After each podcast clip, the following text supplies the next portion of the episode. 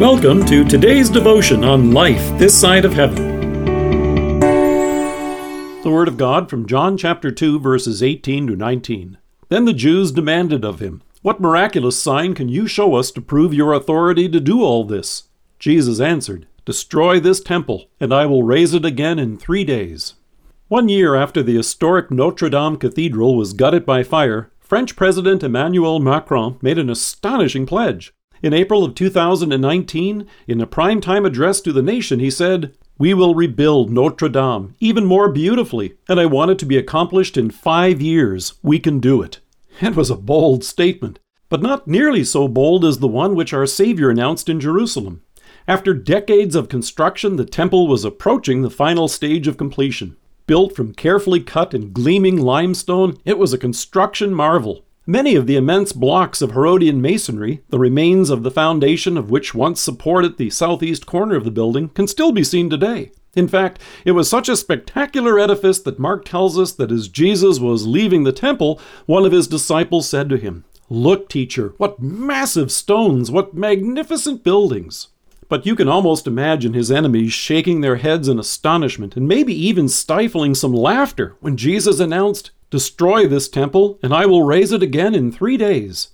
The occasion for this announcement was Jesus' clearing of the temple. Having driven off the dove dealers and money changers, John tells us, Then the Jews demanded of him, What miraculous sign can you show us to prove your authority to do all this? They were furious and demanded to know what right he had to do these things. Of course, Jesus had every right. It was his Father's house, which had become, as he describes it, a market but the credentials as proof of his authority left them scratching their heads. When asked, What miraculous sign can you show us to prove your authority to do all this? Jesus answered, Destroy this temple, and I will raise it again in three days. They responded, It has taken 46 years to build this temple, and you are going to raise it in three days? It sounded impossible. However, as John tells us, but the temple he had spoken of was his body. The temple was where God had promised to be present among his people, but now he was present among them in the flesh. As Paul reminds us in Colossians, for in Christ all the fullness of the deity lives in bodily form. Actually, what Jesus had now promised was even more astonishing. Given enough time, any building can be rebuilt. It's just a building. However, what Jesus announced could only be accomplished by God. The time would soon arrive when Jesus would hang upon the cross for the sins of the world, for yours and for mine. Mark tells us those who passed by hurled insults at him, shaking their heads and saying, So, you who are going to destroy the temple and build it in three days, come down from the cross and save yourself. But Jesus stayed there for us until the work of our salvation was complete. After three days on Easter morning, Jesus was raised and stepped out of the grave alive just as he announced.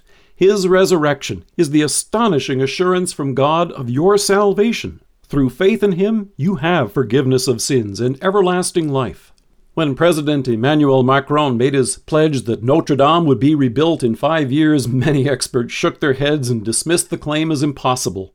In 2019, NBC noted that Macron assured the people France would spare no money or effort to make it whole again.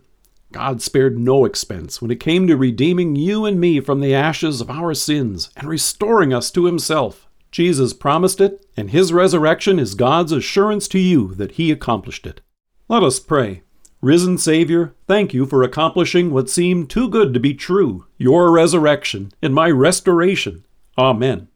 Dear friends in Christ, Easter is just around the corner, and we have free cards on our website. They include e postcards, which you can paste in your emails, texts, and social media, and paper cards that you can print.